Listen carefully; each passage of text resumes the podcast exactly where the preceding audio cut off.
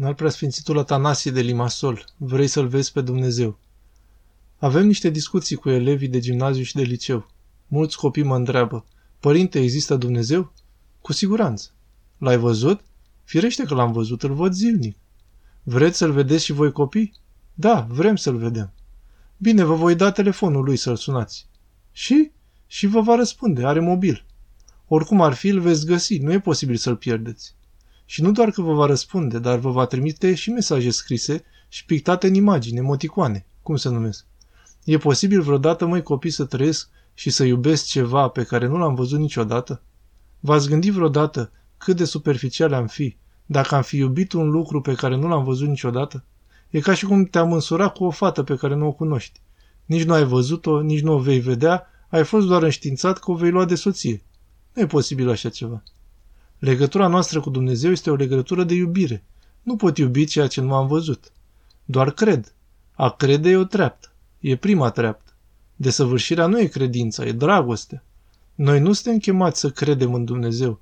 Aceasta este doar introducerea. Suntem chemați să-L iubim pe Dumnezeu. Ca să iubesc pe cineva, trebuie să-L văd. Și nu doar să-L văd, să-I vorbesc, să-L ating, să-L simt aproape, să mă unesc cu El, să devin una cu El. Putem să-L vedem.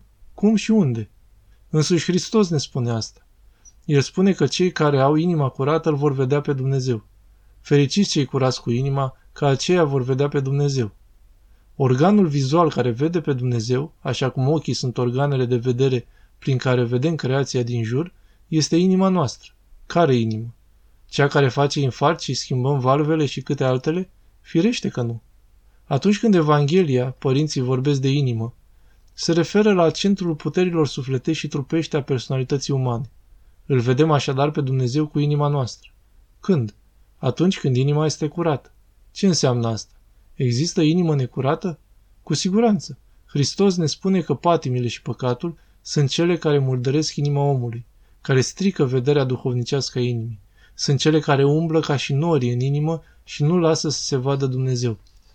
Acest spital care e biserica are medicamente. De ce este spital? Pentru că îl vindecă pe om. Și poruncile lui Dumnezeu nu sunt dispoziții juridice, nu sunt dispoziții ale unui cod legislativ, ci sunt rețete medicale, rețete de la doctor. Așa cum mergi la doctor și îți spune, ai grijă, taie cu tare lucru, taie țigara, taie băutura, taie dulciurile, ai grijă la asta, ai grijă la ailaltă, fă așa și așa. Doctorul nu este polițist, nu e judecător, e doctor. Același lucru e și biserica. Slujește în mod terapeutic. Poruncile, toată educația ascetică a bisericii este cea care ne vindică inima. Ne eliberează de patimi, iar ochii noștri încep să vadă ce se întâmplă în jur. Acesta este doctorul bun și mare. Însă numai ce încep să se curățească ochii noștri, vederea noastră, ne vom vedea pe noi înșine mai întâi. Vom vedea cine suntem și cum suntem. Vom vedea unde ne aflăm. Vom vedea ce se petrece în jurul nostru. Tot astfel cum un om aflat într-o cameră întunecată vede ce se întâmplă în jurul său de îndată ce se luminează. O cameră dezordonată, prăfuită, care are nevoie de ordine. Înaintând în luptă, îl vedem mereu pe fratele nostru, pe celălalt om care ne este și el frate. Nu vrăjmașul nostru, nu adversarul nostru, nu e cineva de care ne temem, ci e fratele nostru. Și în continuare îl vom vedea pe Dumnezeu, Tatăl nostru. Cum îl vom vedea? Firește că nu cu ochii trupești, Dumnezeu nu este vizibil ca și noi, nici prin vedenii și vise, ci îl vom vedea pe Dumnezeu ca lumina adevărată.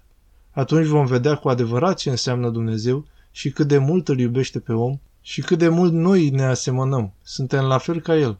Și văzând cât de frumos este Dumnezeu și cât de urâți suntem noi, cei aflați în păcate, în dureri, în luptă, în străduințe, pricepem că acest Dumnezeu nu ne e necunoscut și străin, ci este Părintele nostru.